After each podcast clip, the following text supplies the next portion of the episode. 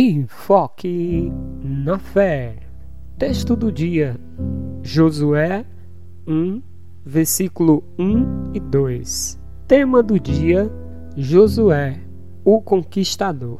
A separação de Moisés deve ter sido muito difícil para Josué. Penso que dois motivos são reais aqui: o seu amor a Moisés e agora a sua responsabilidade em substituir a Moisés. Josué 1 e 2 nos diz: Moisés, meu servo, é morto. Levanta-te, pois, agora e passa esse Jordão, tu e todo este povo, para a terra que eu dou aos filhos de Israel. O próprio Deus o chama e o capacita com palavras e exortações. Isso visava combater o medo e, ao mesmo tempo, o seu orgulho. Ele deveria se submeter a Deus. Josué 1 e 5 nos é dito: Ninguém te poderá resistir todos os dias da tua vida. Como fui com Moisés, assim serei contigo não te deixarei, nem te desampararei. Ouvir de Deus essas palavras só fortalecem os seus conceitos em relação a Deus, pois ele conhecia Deus de ouvir de Moisés. Agora ele mesmo está ouvindo de Deus. No versículo 6 nos é dito: Esforça-te e tem bom ânimo porque tu farás a este povo herdar a terra. Jurei a seus pais que lhes daria, mas também ouvi de Deus exortações as quais os ajudaria a fortalecer suas convicções e principalmente a sua dependência de Deus. Em Josué capítulo 1, versículo 7 e 8 nos diz: Tão somente esforça-te e tem bom ânimo, cuidando de fazer conforme toda a lei que meu servo Moisés te ordenou. Não te desvie dela nem para a direita e nem para a esquerda, a fim de que sejas bem-sucedido por onde quer que andares. Não se aparte da tua boca o livro desta lei. Antes, medita nele dia e noite, para que tenhas cuidado de fazer conforme tudo quanto nele está escrito, porque então farás prosperar o teu caminho e serás bem-sucedido. Josué se fortaleceu em sua liderança, e isso foi possível devido à comunhão que ele tinha com Deus, buscando sempre o favor direcional de Deus em toda a sua vida, pensando em todos os detalhes das suas conquistas. No versículo 9 do capítulo 1 nos é dito: Não te mandei eu? Esforça-te e tem bom ânimo. Não te atemorize, nem te espantes porque o Senhor teu Deus está contigo por onde quer que andares. Josué procurou derrotar seus inimigos e assim conquistar todas as cidades, buscando sempre seguir a direção de Deus.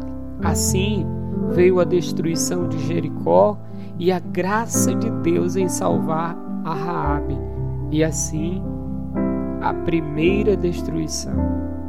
Como Moisés, Josué enfrentou pecados internos em sua liderança. Josué vivenciou essa verdade com grande tristeza. Em Josué capítulo 7, do versículo 7 a 11, nos diz: E disse Josué: Ah, Senhor Deus, por que fizestes a este povo atravessar o Jordão para nos entregares nas mãos dos amorreus, para nos fazeres perecer? Oxalá nos tivéssemos contentado em morarmos além do Jordão. Ah, Senhor, que direi depois que Israel virou as costas diante dos seus inimigos? pois os cananeus e todos os moradores da terra o ouvirão e cercando-nos exterminarão da terra o nosso nome. E então, que farás pelo teu grande nome? Respondeu o Senhor a Josué: Levante-se, porque estás assim prostrado com o rosto em terra? Israel pecou. Eles transgrediram o meu pacto que lhes tinha ordenado.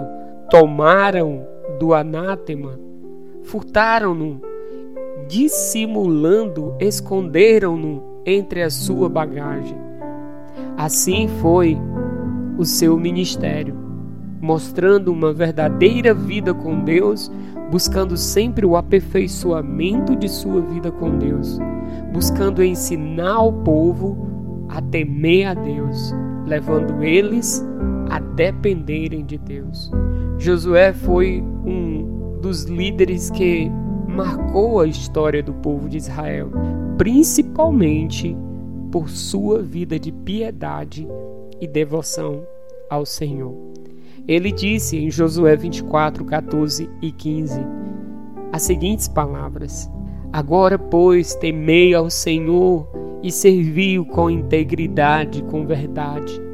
Deitai fora os deuses a que serviram os vossos pais da além do rio, no Egito, e servi ao Senhor. Mas se vos parece mal servirdes ao Senhor, escolhei hoje a quem a vez de servir. Se aos deuses a quem serviram vossos pais, que estavam além do rio, ou aos deuses dos amorreus, em cuja terra habitais. Porém eu e a minha casa serviremos ao Senhor. Ele viveu 110 anos, muito bem vividos, desfrutando de vitórias, derrotas, conquistas, crescimento e muito aprendizado. Eu poderia resumir a vida de Josué dizendo que todos nós precisamos buscar uma vida com Deus como Josué. Isso se torna possível quando nos dedicamos a uma vida de oração, a uma vida de leitura das Escrituras. E isso envolve tempo e deve ser para a glória de Deus. Por isso, é imprescindível que você, para ter conquistas, tenha vida com Deus. E Josué teve isso. Então procure ter uma vida de intensa comunhão com Deus. Esse é o devocional Enfoque na Fé, um devocional que nos faz conhecer homens que viveram para Deus. Que Deus te dê um bom dia na presença dele. Amém.